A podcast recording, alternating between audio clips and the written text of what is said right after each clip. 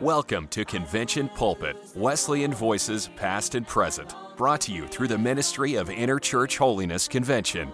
Visit our website for an entire library of great sermons and more information on this ministry www.ihconvention.com.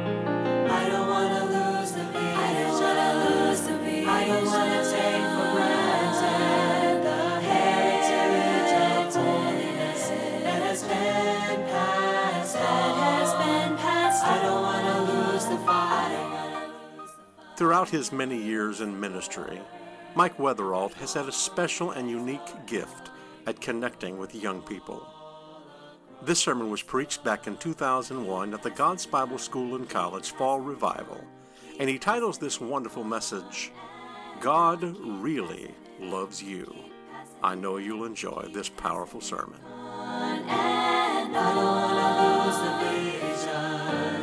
I don't want to take for granted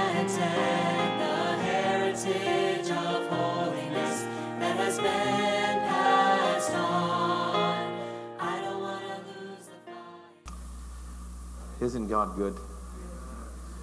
Amen. We serve a wonderful, wonderful God. I appreciated so much that beautiful number in Psalm. I'm glad the blood goes deeper than the sin stain is gone. You know, our, our God tonight is in the saving and keeping business. he is so desirous to get every one of us to heaven. You believe that, don't you? And God will do whatever is necessary in your life and mine because He loves us so much. Amen. That we might mind Him, serve Him, and walk with Him. Thank the Lord. I'm going to talk to you tonight. Again, just I'm just going to talk to you. I guess that's all right, isn't it? I I was thinking when Brother Avery asked me to come, I guess my mind began to just think, and inside, I outside, I said, "Well, I'll do the best I can." And inside, I was jumping up and down and saying, "No, crazy, don't go down there." Just stay up there in little Dayton and mind your own business. But I, I guess the reason for that is the fact that I just, uh, I'm just inadequate, I suppose, to try to help like these other wonderful men behind me, and Dr. Brown down here, and, and Brother Durr. I think I saw him back there when I listened to them preach and expound the Word of God. And I thought, Lord, what can I tell the young people that they don't already know? And so I decided that when I came, I just have to be me. I guess that's all right, isn't it? because uh, I want to somehow convey a message to all of us. And again, I'm going to talk to the young people tonight and trust that God will help me. A very simple truth. Simple truth. But yet, I trust it'll affect our lives. I do want to make something clear tonight. Last night, I made a wrong statement. I talked about the judge wanting me to flea bargain with him. I think you call that plea bargain. I told you, I, I just wanted you to know I did graduate. Don't ask me where I got the flea bargain. I guess because I came here and came by Trader's World. You know, I'm thinking flea market or something. I'm not sure, but uh, I really do know the difference. I just want to get that, just get that straight, so you won't think I'm really a hick or a hillbilly. I mean, you know. and if you see anybody out there, you get them straightened out, would you? Turn with me tonight, if you would, to Psalms 139. Psalms 139, beginning with verse 14.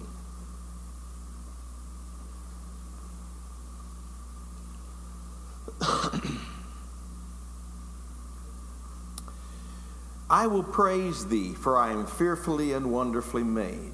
Marvelous are thy works, and that my soul knoweth right well. My substance was not hid from thee when I was made in the secret and curiously wrought in the lowest parts of the earth. Thine eyes did see my substance, and yet being imperfect, and in thy book all my members were written, which in continuance were fashioned when as yet there was none of them. I want us to look particularly tonight at verses 17 and 18. How precious also are thy thoughts unto me, O God! How great is the sum of them! If I should count them, they are more in number than the sand. When I awake, I am still with thee. Let's pray. Jesus, we thank you so much for thy presence tonight. We thank you for the testimonies of victory.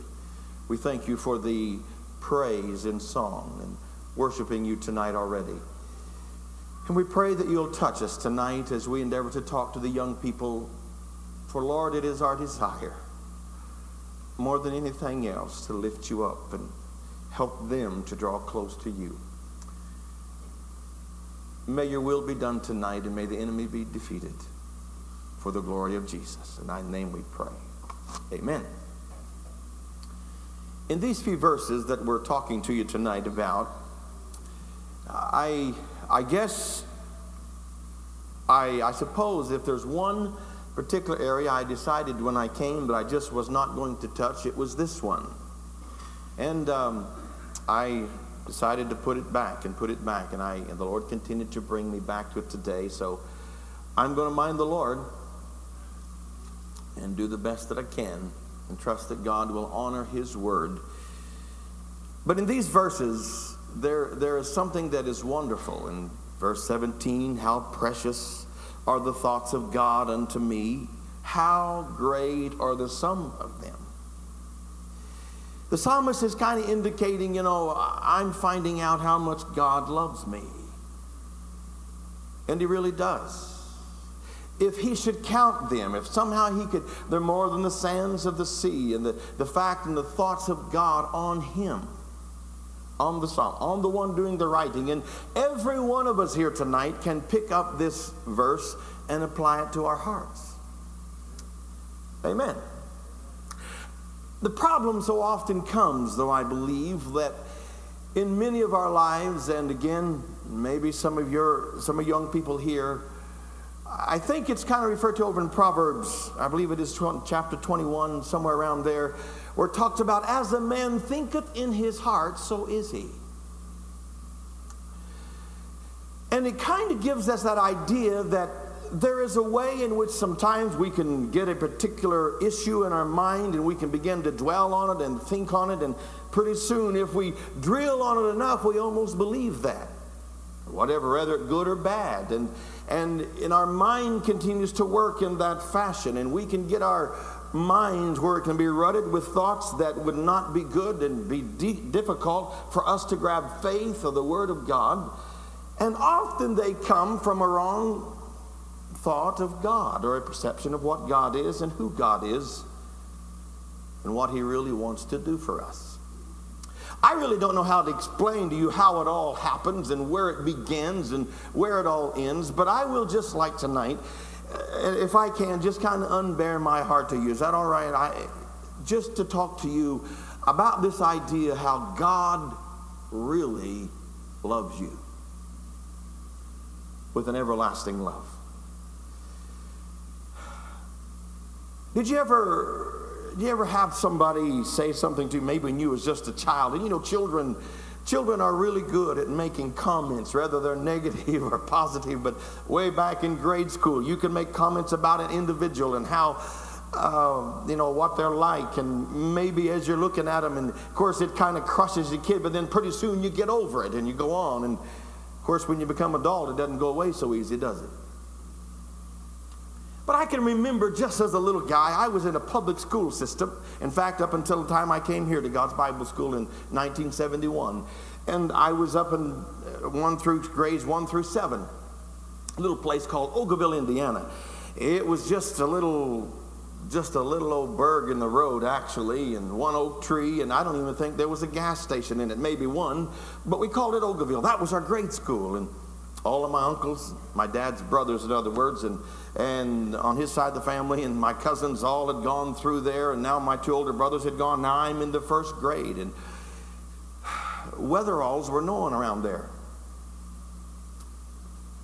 That was all right, I guess. it just depends on how you looked at it. But I remember going in there that particular day. My mother and daddy were Christians, and, and the, the, teacher was somewhat of a nominal Christian, but you know how it is. And of course, I was a little guy like everybody else. I really wanted people to like me. Do you? I still do, by the way. Amen. I did. I wanted. I just wanted everybody to like me, you know, because uh, that's fun. I, it's no fun when people don't like you. And I can recall well um, getting in school, and, and I went in there, and everybody had new uh, clothes and new whatever. And of course, my clothes were not new. I had two older brothers, and I had the new patches probably that year, but not new clothes. And, and so that was during the day when everybody, of course, brought lunches, or they were able to buy their lunch. They actually had to buy lunch in the public school back in those days. Does that tell you how old I am? But well do I remember as we got in there, got everybody got together, and that first or second day, the teacher said, All right, children, I want everybody to get together, and all you children that brought your lunch, I want you to get over here, and all you children that brought money for your lunch, I want you to get over here. And so, you know, there must have been 30 kids, or at least 27 kids over on this side, and there were three of us over here on this side that had a lunch. You see, we were automatically considered poor because my mom and daddy couldn't afford the money to, to buy our lunch. And so all of a sudden, it was amazing. I'm there with all the other, in class, everything's normal, you know. We're all going through school. And then we come down the lunch, we began to separate. And I'll never forget it. I don't know who said it, but somebody from that little group over there looked over at us too. And there was two other little guys with me, and their daddy was a drunk. And, and, and they were about a year apart as far as age, one a little older and one little uh, by my age, actually. So the oldest one had already failed the first grade. He's doing it again, and, and they're dirty and kind of and so they're standing there with me, at least with my clean clothes on and patches, perhaps. I don't know. But all the other kids are looking over there and they say something like this that, oh, we can't play with them because they have cooties. Anybody ever seen a cootie? How many ever had cooties? Oh, some of you had, oh my. I didn't know they made them. But anyway, I just, we, we, I looked at myself. I said, what's the matter with me? I got cooties. I didn't know what a cootie was. We went over to, to the lunchroom and we got into the lunchroom, and of course, they put us at our own table, and all the other 27 got in line and they got a nice hot lunch. And here I am with my old, my two little buddies, and, and we're beginning to think already there's something wrong with us. What's, what's different about us? We get on the playground and nobody wanted to play because you see, we brought our lunch and they just kind of put us in a little old mold there. And you know, children do that. That's, that's very normal. And so here I am struggling right from the very beginning of time, it seemed. I'm, I'm struggling. I, I wanted friends. And so I decided I was going to do something to get friends. You know, take things in my own hand here. You know, I, I wanted everybody to like me, so I had been down to Grandpa's and I saw Grandpa do something that was really, boy, is rough. When my grandpa got mad and he got angry, you know, he said bad words. He wasn't Christian, but uh, obviously. He said bad words. And so that kind of got a hold of my attention, you know. And I remember listening, boy, that's something. Grandpa, of course, I knew I wasn't allowed to say that at home, anywhere. So here I am one day in school and I'm writing my ABCs. You know how you do it. You have the yellow paper. You remember yellow paper had those little dotted lines down the middle, kind of blue lines and then little dotted lines, and you had to write the capital A, you know. That's what we did. We wrote a capital A, and then we kind of, and you know, put the little mark across it, and then we put the baby A, a stick with a hump on it, you know, and, and then we did the, the daddy B, you know, you put your stick down in two humps. Are y'all with me? Didn't you do this? Oh, you did yours on computer, didn't you? And you know, we put the other stick down, and then when you did the baby B, you put your hump on it. And here I am clear in the back of that room. There's 30 kids, I think, somewhere around there. I'm in the very back of that room, and, and I put my stick down, and I went to put my hump on the side of the baby B, and I got it on the wrong end of the stick. And I wasn't happy. So I thought, oh, I know what I'll do. I thought I got to act mad. I got to be rough and tough, and uh, kids will like me if I do that. And so I just took my pencil kind of and threw it down and just came out with the awfulest curse word. I mean, in the first grade. I mean, I just let her go. I said, well, I'm not going to tell you what I said. Brother Avery shipped me home right now. Uh, but I, I, I, just let it go. And my poor teacher, she's one of those, she's a nominal Christian, you know. She knows my parents. Actually, her daughter married my uncle. And so that she knew the family pretty well and knew that we were a church family, that we didn't say things like that. And all of a sudden, her, she just sat straight up and she looked back at me. She said, Who said that word? Well, I, I wouldn't say I did. Boy, she come rock, walking right back to me. She grabbed me by my ear and picked me straight up. She said, young man, what did you say? And so I told her what I said. I told her again. She said, what would your mother do if she heard you say that? Well, I didn't have to tell her. I knew what my parents would do. And so she said, Young man, I'm going to do what they would do. And she grabbed me by my ear and actually tr- walked me out of that classroom clear to the water fountain. You know, and as I'm going out of the class, I have got friends everywhere. I'm waving at all the buddies. Hey, guys, check this out. I really arrived almost. Got out there to the water fountain, and she said, Young man, you stay right here. I said, Yes, ma'am. So I'm standing at the water fountain. And while I'm standing there, she goes into the ladies' restroom. I thought I'm really something. I'm looking back at all my buddies. I'm waving at them, you know, and they're kind of waving at me. I'm kind of getting tickled because, you know, I'm in trouble, but I'm going to have friends, man.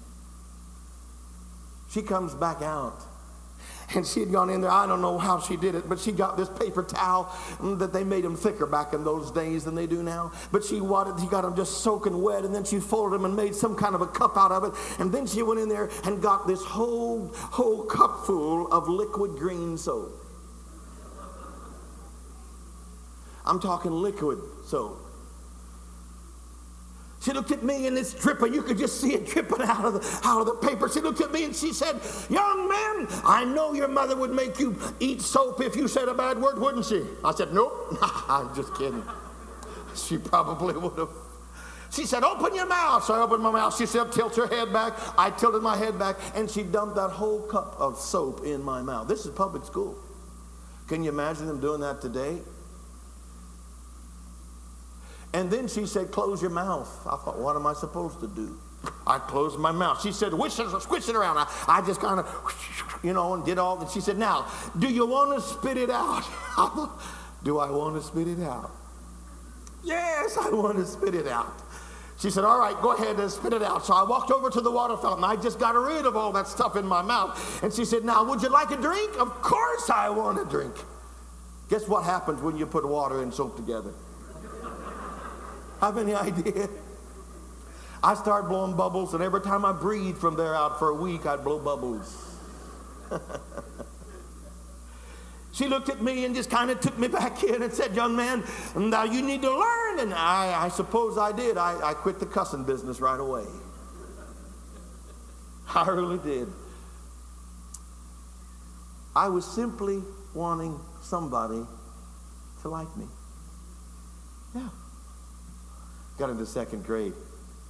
Believe me, I'm not going through all 12 grades, so don't get excited. But I got into the second grade. You know, this is serious stuff now because, you know, now I'm getting into the, the years of dating. You know, I'm already starting to shave. second grade. anyway, here I am. I got a girlfriend. There's another guy who's got a girlfriend. I thought, oh boy, same girl, that's a problem. You know, we learn early. So we decided what we had to do was take care of that. The teacher was a nice little teacher. She was one that should have been retired several years before then. She was kind of frail looking and kind of petite, and she just kind of walked real, real light, you know. And you could hear, and they didn't have carpet in the hallways; it was all cement, and and you could just hear kind of clip clopping everywhere. And and one day she decided to go down to visit the third grade teacher, who was a monster. Really, she was. I remember when I got in there, she was a monster. I, I had her for third grade. Oh man, I spent four of the best years of my life in the third grade. But I remember she was down there talking to her about some, I don't know what it was. And this other guy looked at me and said he had this idea what we're going to do. And I said, Well, I, that's my girl. He said, No, it's not. It's not mine. It's mine. You see, we had already got this thing pretty well settled, we thought. We had both written our letter. It was real serious stuff. Her name was Becky.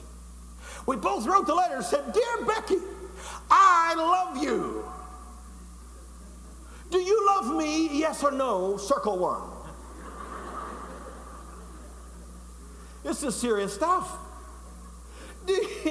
And she had not yet got the letters back to us. I don't know, the mail was slow that day or something, but she hadn't got them back to us. And so I'm wondering what's going on, and so is Gary. And so we're trying to win that affection and let everybody know we're, we're tough. We see, Gary, Gary came from a family where his mom and daddy bought him motorboats for birthday. I, I mean, really, real motorboats for his birthday. I'm not talking about a model or a little bitty, you know, scooter. I'm talking about a real motorboat. This guy had it. And he said, I, he's going to be my girl. I said, no. So I decided I was going to show him who was the man and who could be the best. And I said, look, I dare you to go up there and get under her desk. He looked at me and said, You're chicken. I said, I ain't either. He said, Yes, you are. I said, You're chicken. He said, No, I'm not. I said, Let's go. So we both, like men, got up out of our seat. We walked right to the front of that room, and it was one of those big old desks where they, you know, she had a little oak chair that had nice castles on it, was always rolled up, had arms on it, you know, and rolled up under the desk there where you put your legs. And, and she always, she seldom sat there, but sometimes she would, but seldom. And so she normally had it rolled in. So we just kind of pushed that out a little bit, and both of us got under that thing. I'd like to see that today. Be kind of tough. But anyway, we both got under there. We're sitting under there. We think we're giggling. This is going to be great. She's go- we're waiting. We're just waiting for Becky to come and let us know who she loves. The problem is the teacher decided to come back now. And we could hear her coming down the hall. It was so obvious. I mean, we could we knew her we knew the we knew the pattern of the footstep, you know. We, we just knew that walk. And, and he looked at me and said, She's coming. I said, I know, and you're chicken, you're gonna run, aren't you? And he kind of let me know I was stupid, but he's getting out of there. So, boy, he took off, but not me. No, I didn't. I wasn't scared. I stayed under there. Yes, sir. I really did. I grabbed her chair, pulled it right up as close to me as I could, and I'm up, my, little knees are up to my nose, you know, and I'm in there squeezed in there. And I thought, at break, I'll just walk out and she'll never know it. This will be great. And sure enough, she come in. I could see her feet as though it was yesterday. I could see kind of went in front of that desk. She came to the side of the desk, and normally she'd go back and write on the blackboard, but she didn't. She decided she wanted to talk a while, or, or you know, and just read or something a while. And so I saw her grab that chair. Here I am under there, and I knew there wasn't enough room under there for me and her both. I thought, what am I going to do? There's only one way for me to get out of there. That's the same way I went in there. So sure enough, she grabbed that chair and she pulled it out. She's going to sit down. And I thought, uh-uh, not with me in there. And so, boy, I just took that chair and gave it a shove. And as I gave it a shove, she just let go. She had no idea the chair weren't there. and guess what? You guessed it. And there's no carpet, there's nothing but a hard tile floor. This dear aged lady should have been retired years before this. And she went to sit down as that chair, I can see it as though it was yesterday. I saw it go back and hit the old blackboard, just kind of did this, you know. And while it was shaking back there, she was sitting down. And when she missed the chair and hit that floor, she screamed, and I went! I did the same thing. We both screamed at each other. She looked at me, young man, what are you doing here? I said, I don't know. She grabbed a hold of me. You know where she took me? She took me down to Mrs. Jarrett, the third grade teacher. The monster. You know how I know she's a monster? Because when she reads, she'd grow fangs on the side of her mouth, you know. You all remember that. I knew she was a monster. And sure enough, I got to her and she got to me, and it was just like another Wetherald. I've had three or four of your uncles, I've had your two brothers, and now I've got you, and you're coming next year. And she grabbed me and began, I mean, commenced to shake me. Something like this said, Young man, I believe the devil's got a hold of you. I said, I think he does too.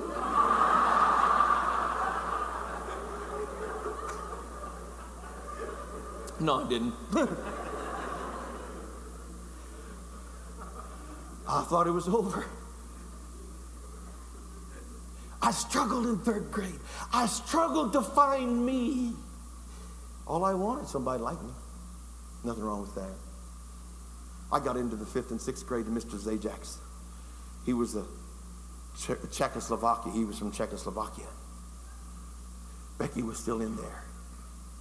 Becky was a pretty girl. And I remember it was an art teacher came in.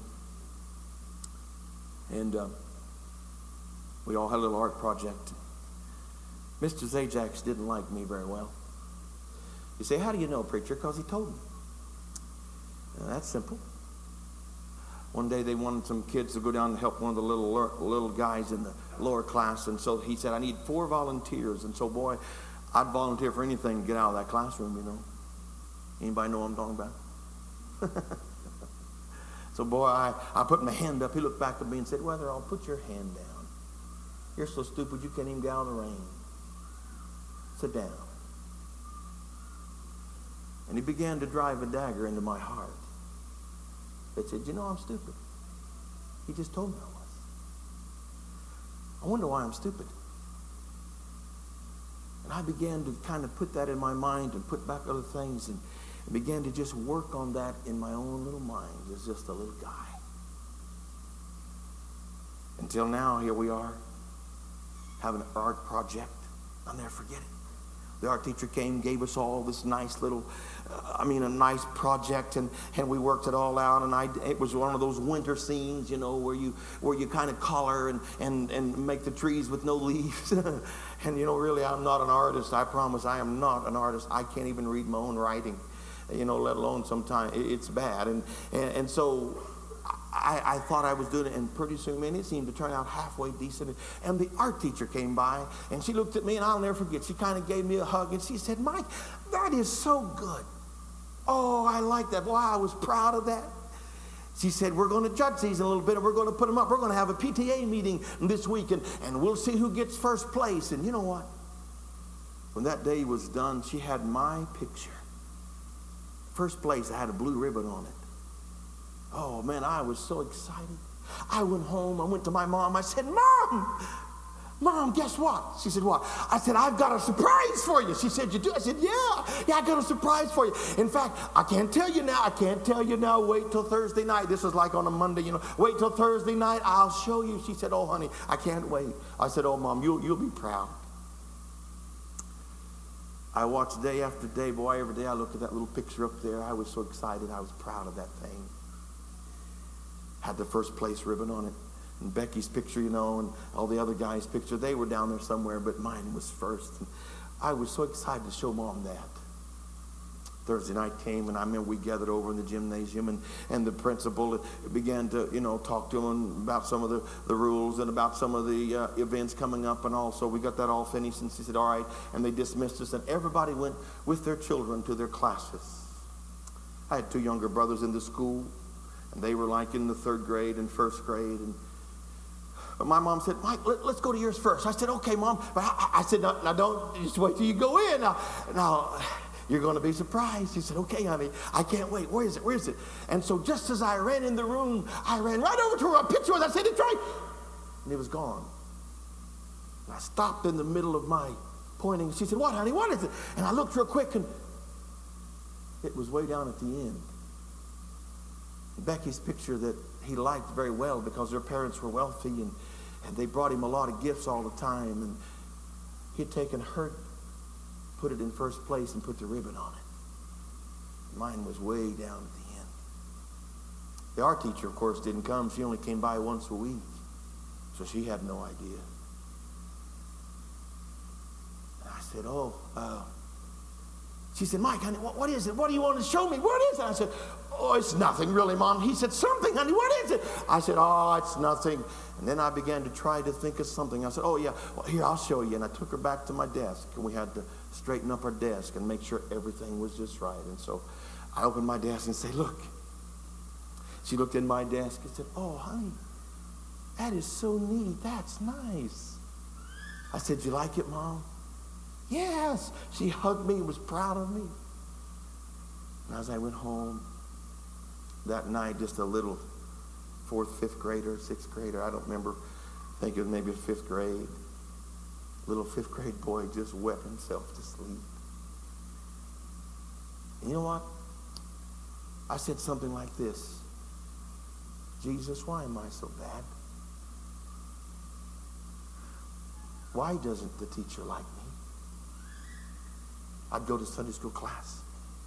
I'd see that the teacher was there, and then Sunday school teacher would tell me how Jesus loves everybody. Jesus loves all the children of the world. I could sing it with gusto like everybody else, but always inside of my little mind and down in the deep recesses of my heart, it was yes, I know Jesus loves everybody, but I wonder if he loves me. Because they think I'm bad. And he said I'm stupid. I hope Jesus loves me. You know why? Because because I love him. And I want to serve him. But he probably doesn't. You say, did that affect your life? Nobody knew a thing. I was one of the most happy-go-lucky guys. Just, I was always in the life of the party, just right, having a good time. But it was at nighttime when the lights were out and I was in bed and it was dark.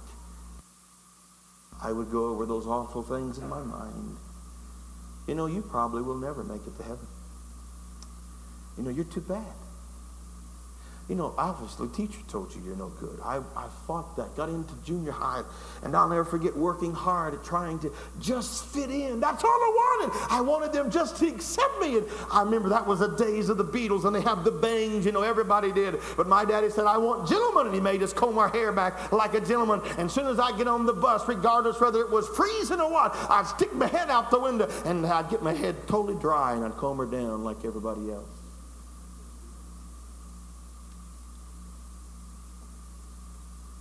Then when I'd go home, I'd stick my head under the sink or under the water and comb her up. All I wanted was acceptance.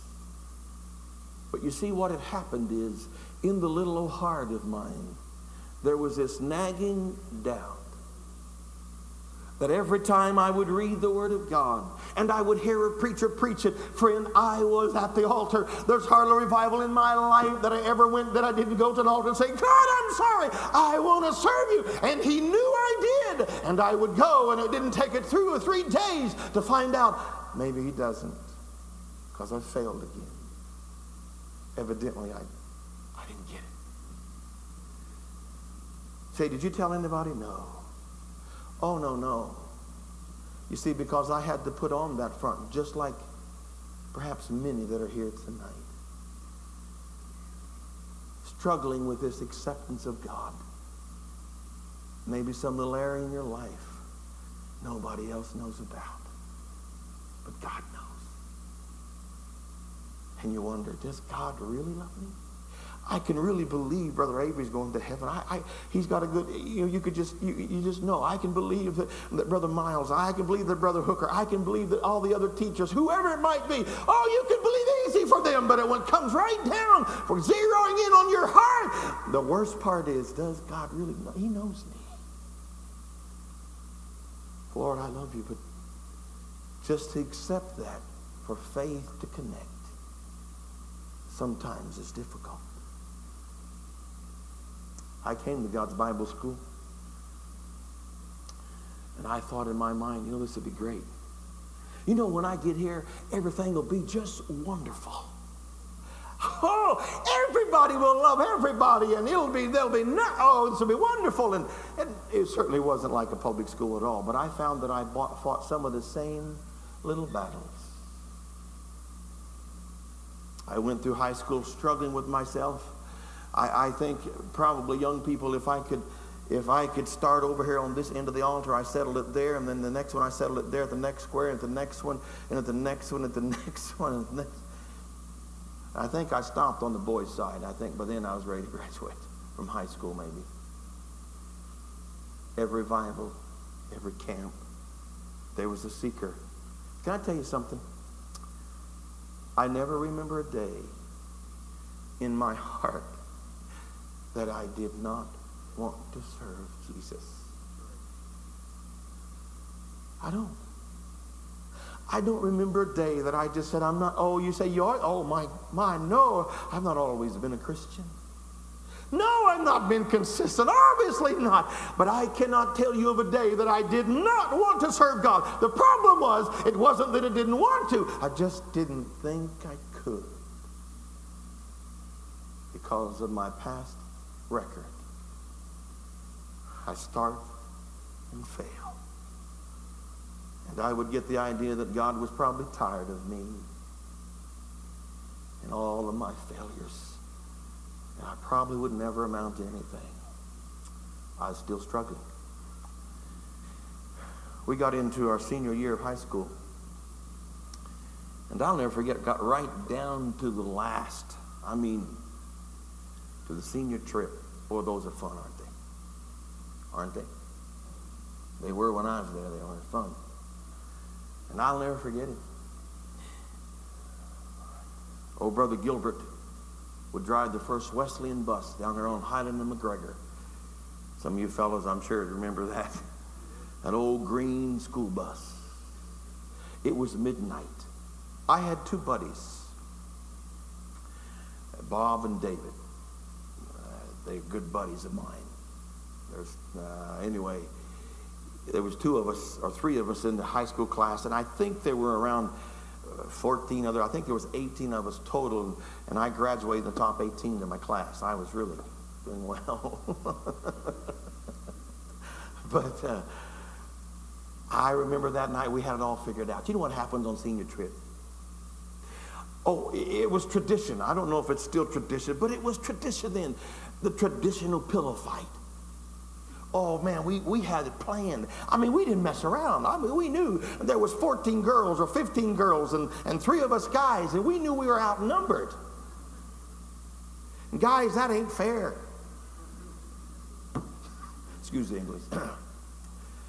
But I remember well, we decided, Brother Gilbert pulled up there. We saw the girls were still in the dorm getting all their stuff. So, boy, we come flying down with our suitcase and our pillows, and we got right in the back of the bus, and we got everything loaded, and we made sure that we were in the very back seats. Because in order for the enemy to get us, they had to get us from the front. Oh, we had this all planned. And so I remember Bob was on my right, David on my left. I was in the middle, somewhere in the middle aisle. and we had everything stacked and we're ready. And of course, the girls all came in and they got their seats. I had found it. They kind of pre planned some things too. and sure enough, we got somewhere between here and Columbus. We was going to Niagara Falls, but we got somewhere between here and Columbus, Ohio, and I could see it out of the darkness of the night. I mean, our, our sponsor and his wife, they were up there kind of snoozing away, and that's really what we wanted. They were snoozing, and, and Brother Gilbert, he was driving away, kind of humming a little song, I guess, not paying attention. And we could see those girls rising up out of those seats very slowly. We were acting like we were asleep and they thought they were going to pounce on us and beat the life out of us or something. Wasn't sure what, but something was coming. And I'll never forget it. We watched those gals kind of closed their eyes and kind of, you know, watched them pray at the same time, you know. We kind of had our eyes just squinted a little bit. It was dark back there and they couldn't see us. And they literally started climbing over the seats. I mean, these girls were coming for business. I mean, they were coming after us. And I mean, they're walking over the seats that's on either side, and they're coming down two girls in the middle aisle. And they got, I mean, they got a wall of girls coming after three guys.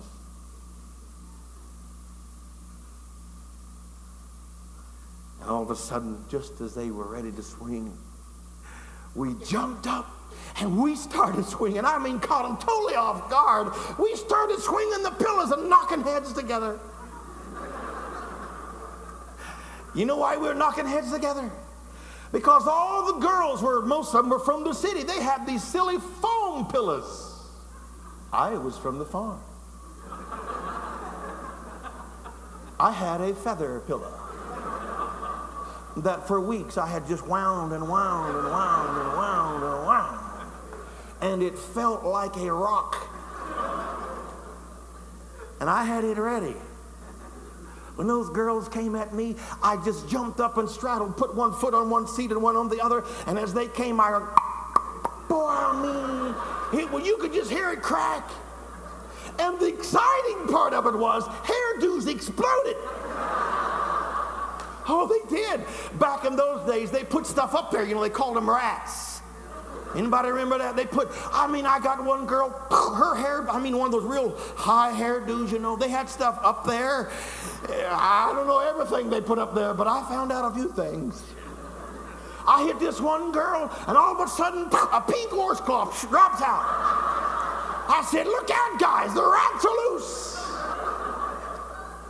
This other girl came at me. I said, What's in yours? Wow. One of them had a bunch of holes all stuffed up up in there. I didn't know how far to go with this, but I was having fun. I mean, those poor girls. There wasn't. There was not one. There was not one girl left in that bus that night that had their hair up. We found out their secret of how they kept that up all in one place. I mean, hairpins were everywhere. They were about half gone.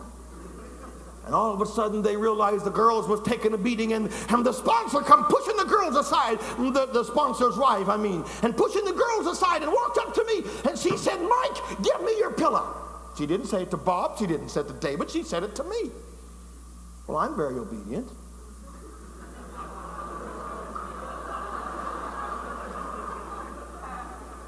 I said, You want my pillow?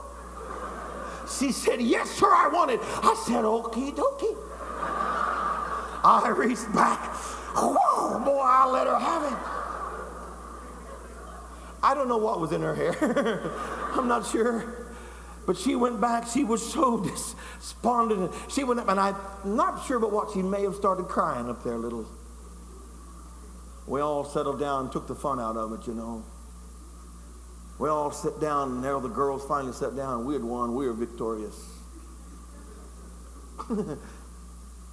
but when it all settled down, that little voice came right back. Said, You fool. You know, you always blow it. Have a little fun, you got to take it too far. And it was just a little track that constantly would say, You know, you're not going to mount anything anyway. You know, that was very disrespectful to your teacher. And by the way, young people, it was. Amen. And so I, I don't know if I asked the Lord to forgive me or not yet. But I do know that I went through the rest of the night just kind of smoldering in my own mind. But the battle wasn't over. We got into Niagara. Guys, let me just throw this in, in case you haven't figured it out yet. Girls will get revenge.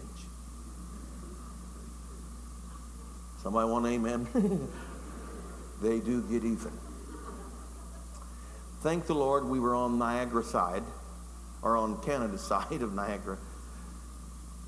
And uh, we came out of the motel ready to go to, I think, Ripley's Believe It or Not or something up there.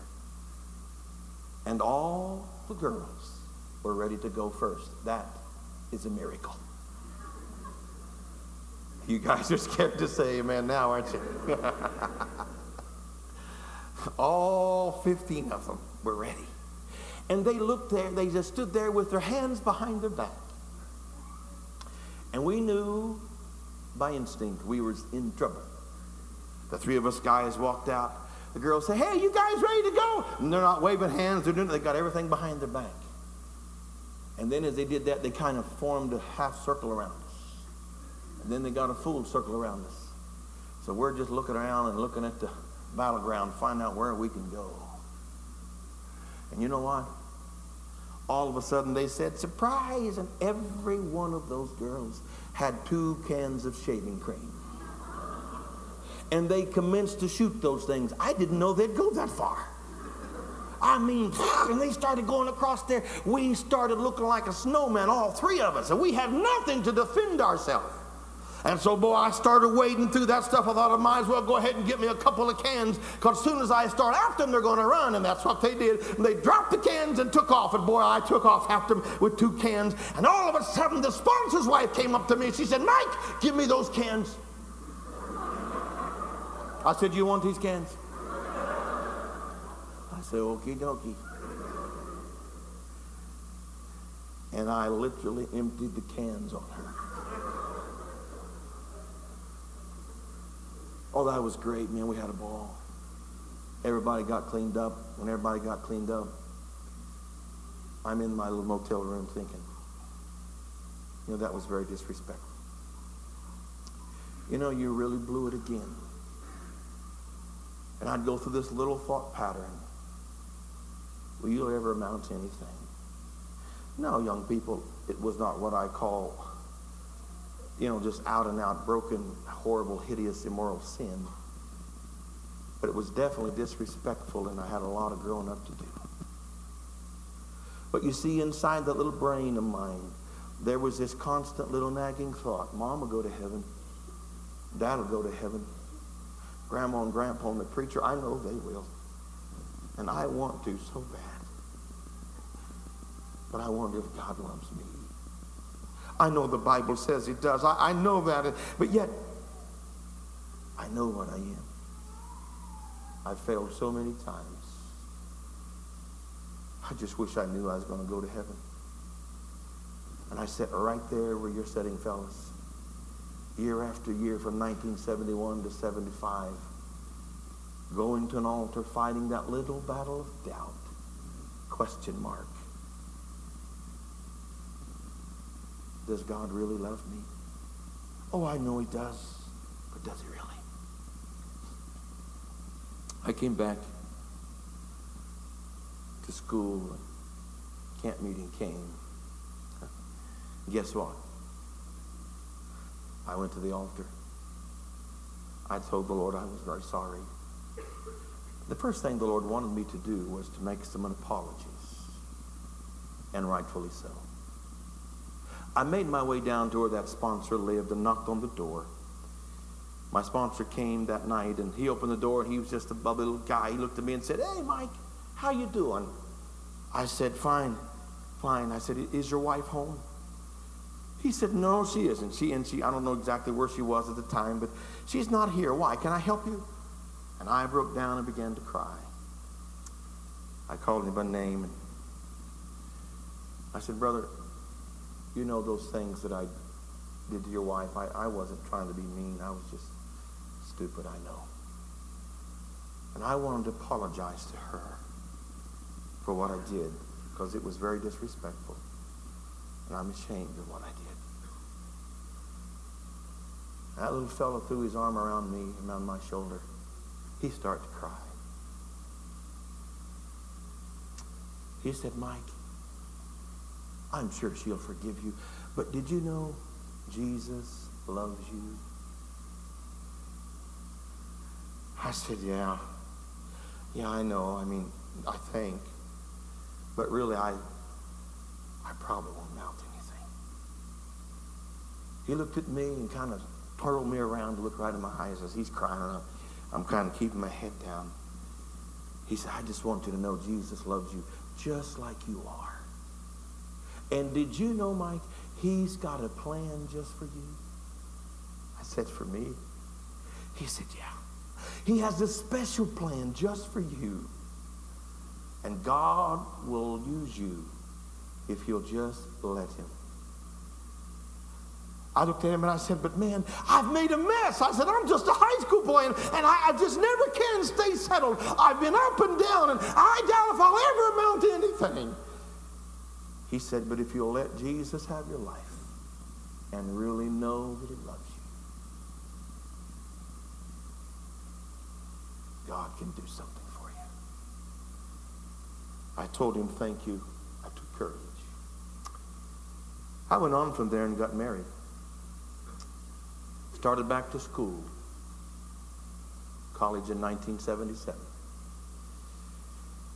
As I went through school, my first year and a half of college, I still fought that same little nagging doubt. No, young people, I was no emotional misfit. I was not some guy that was some morbid uh, guy always feeling sorry for himself. No, no, no, no, you would never know it. And during the day, I was like everybody else. But it was just those night hours when I tried to go to sleep and that conscience of mine. No one else knows you like I know you. Know, you've really been a failure. You're never going to be like this guy or that guy. And probably you'll never amount to much. And night after night after night as a teenager, no one knew it all but the Lord and myself. I'd go out there to the big old porch at God's Bible School farm. And I can remember night after night, Brother Avery, standing up against that pole, looking up in the sky and just weeping, telling Jesus that I loved him and I really wanted to serve him. But I just didn't see how I could. And I'd say stuff like, Lord, why do I always fail? Why do I start and fail? And I'd walk out into the yard and I could take you right to the place I leaned up against the tree as a 17-year-old boy and wept and wept and wept and said, why can't I get things settled? God, will you ever be able to use me for anything?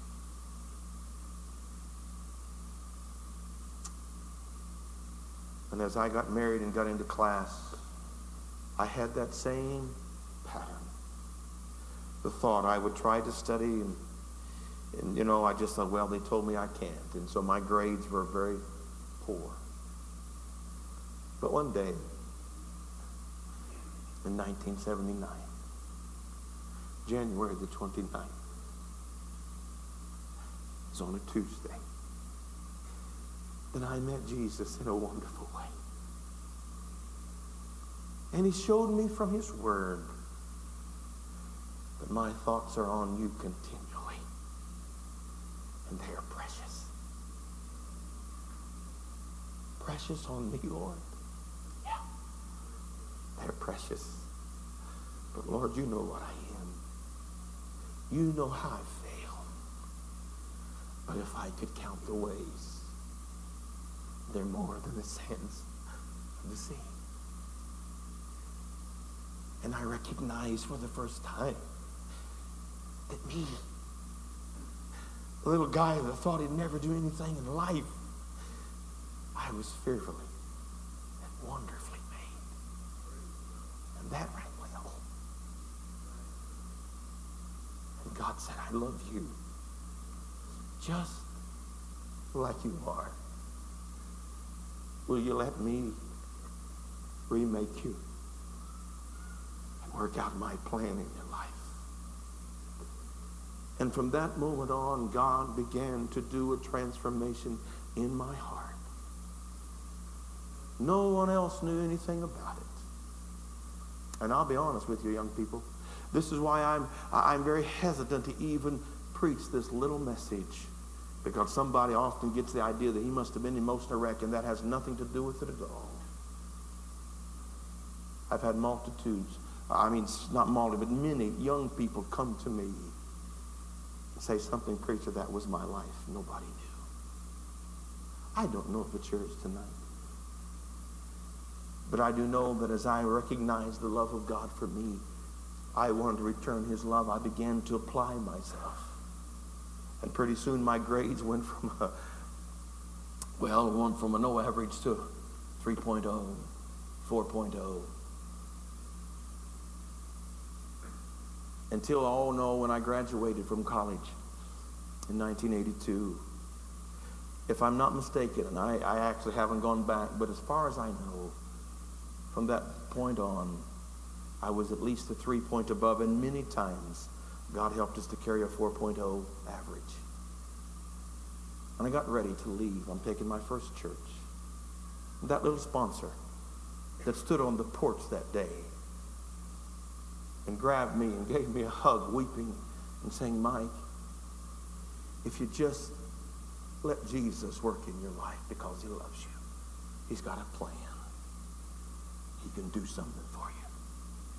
It had been about seven years now. He had moved up into the college department and he was in maybe the registrar's office. I don't know exactly what office you call it. But I walked in to get my last report card. And I walked in I was excited about going to my new church and what God was going to do for us. And, and I called him a name and I said, Can I have that my report card? I said, I'm I'm finished. Uh, I'm so excited. He said, Just a minute, Mike. And he jumped up, ran over to the file cabinet, pulled her out. And he flipped through the files and got back to the W's and pulled out my little card. And when he did, he stopped. Put his head down and began to cry. I thought, oh boy. It's worse than I thought.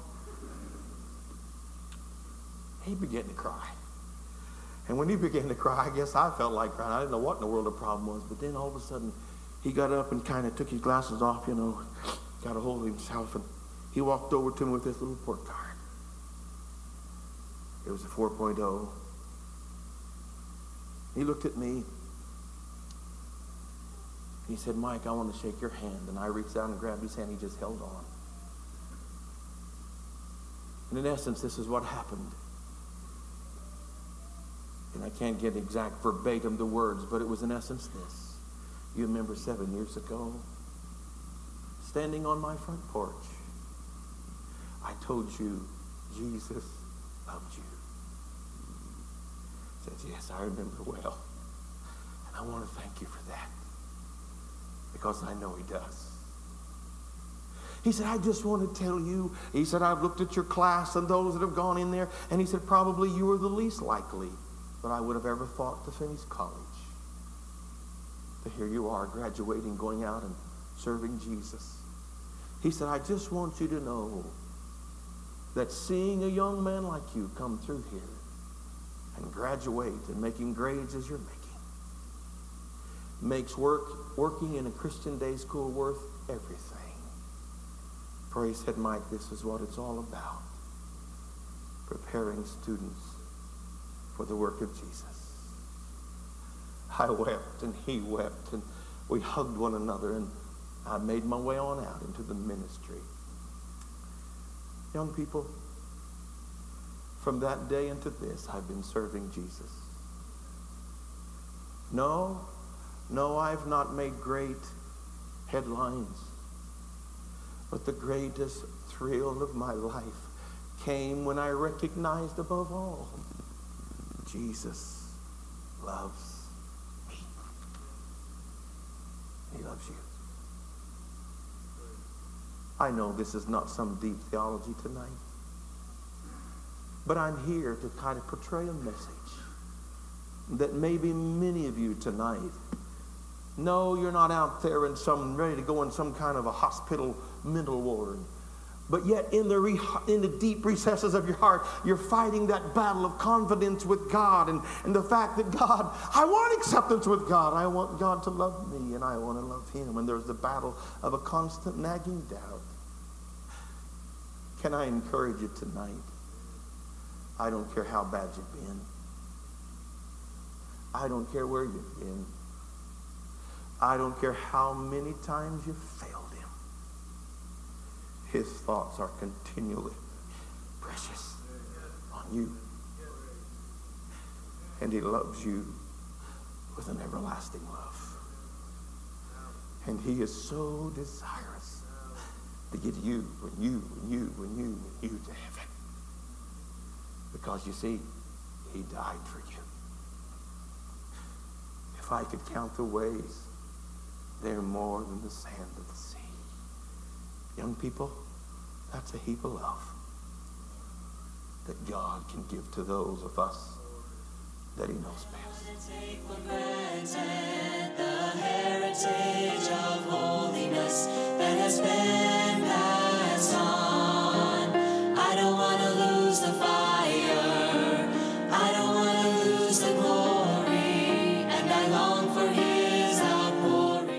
Thank you for listening to Convention Pulpit, a ministry of Interchurch Holiness Convention, featuring Wesleyan voices past and present. For more sermons or for more information, visit www.ihconvention.com. This ministry is made possible through the financial support of our listeners. You may give online at ihconvention.com or send your donation to IHC, Post Office Box 99, New Berlin, Pennsylvania 17855, USA.